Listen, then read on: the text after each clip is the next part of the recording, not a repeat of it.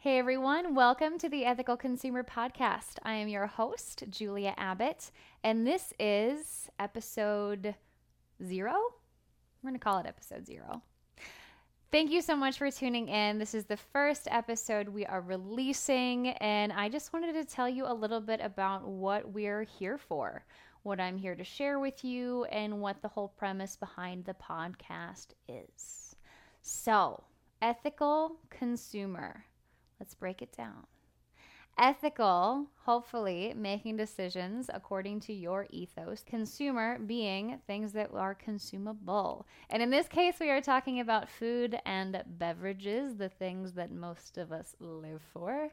And it's truly one of the most important parts of our life is the nourishment that we provide our bodies and our minds and how we fuel our entire day.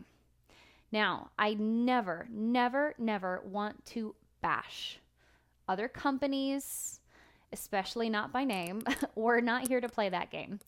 And I do not want there to ever be any aspect of guilt or any aspect of shame while you are listening to this. When I started my journey into figuring out where my food came from, what I wanted to support, and actually informing myself about the food and beverage industry, I was a complete beginner. And instantly I'm thinking, oh my gosh, I didn't know any of these things.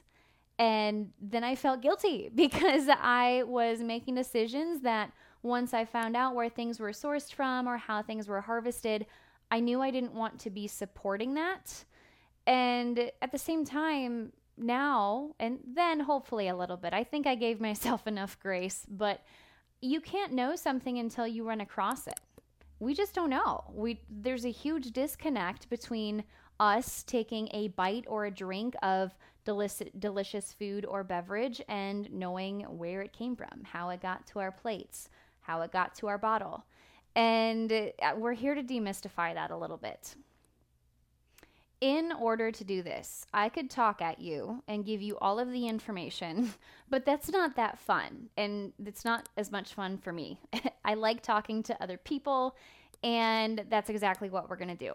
So you'll see that we have different guests on the show every episode, and these are typically food founders. We have a couple wild cards in there that I'm pretty excited about, but still industry adjacent.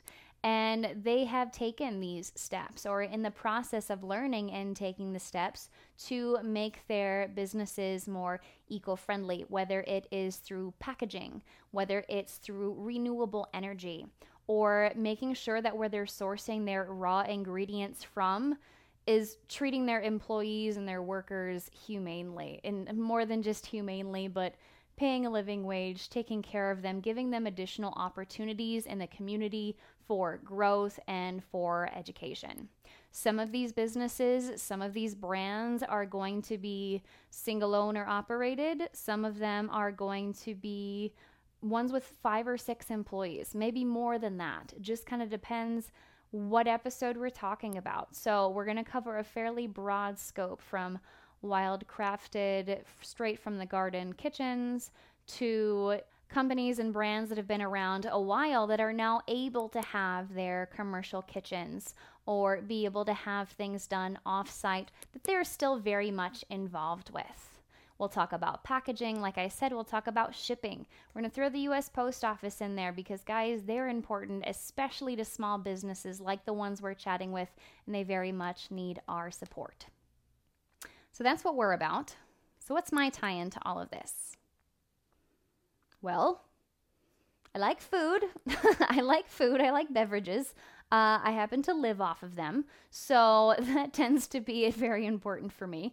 But I also worked in a small health food store for a couple years, and not only did I gain so much information as to how better feed and take care of myself, but also the companies behind the food and the ethics behind certain companies.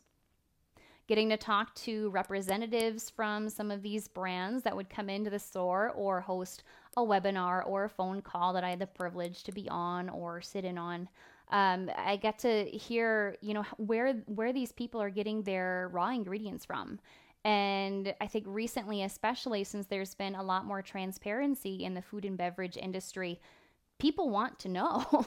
It's important to figure out where your food is coming from and to know that when you're making that purchase, you can feel good about knowing that someone was making a living wage, or someone was also getting computer classes after work that were supplied by their employer to help further their education and their life beyond their job. I've always been super passionate about educating people and helping them improve their lives and their lifestyles.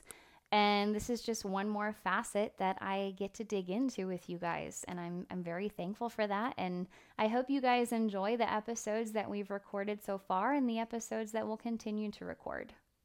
So if you're listening to this on Apple iTunes, go ahead and hit the subscribe button, be notified when we're putting out new episodes. You can find us on our website. You can find us on YouTube, on Instagram, on Facebook. Go ahead and type in Ethical Consumer Podcast in the search bar. Hopefully we'll pop right up with our fork and leaves icon. And we'll see you next time. Thanks so much, guys.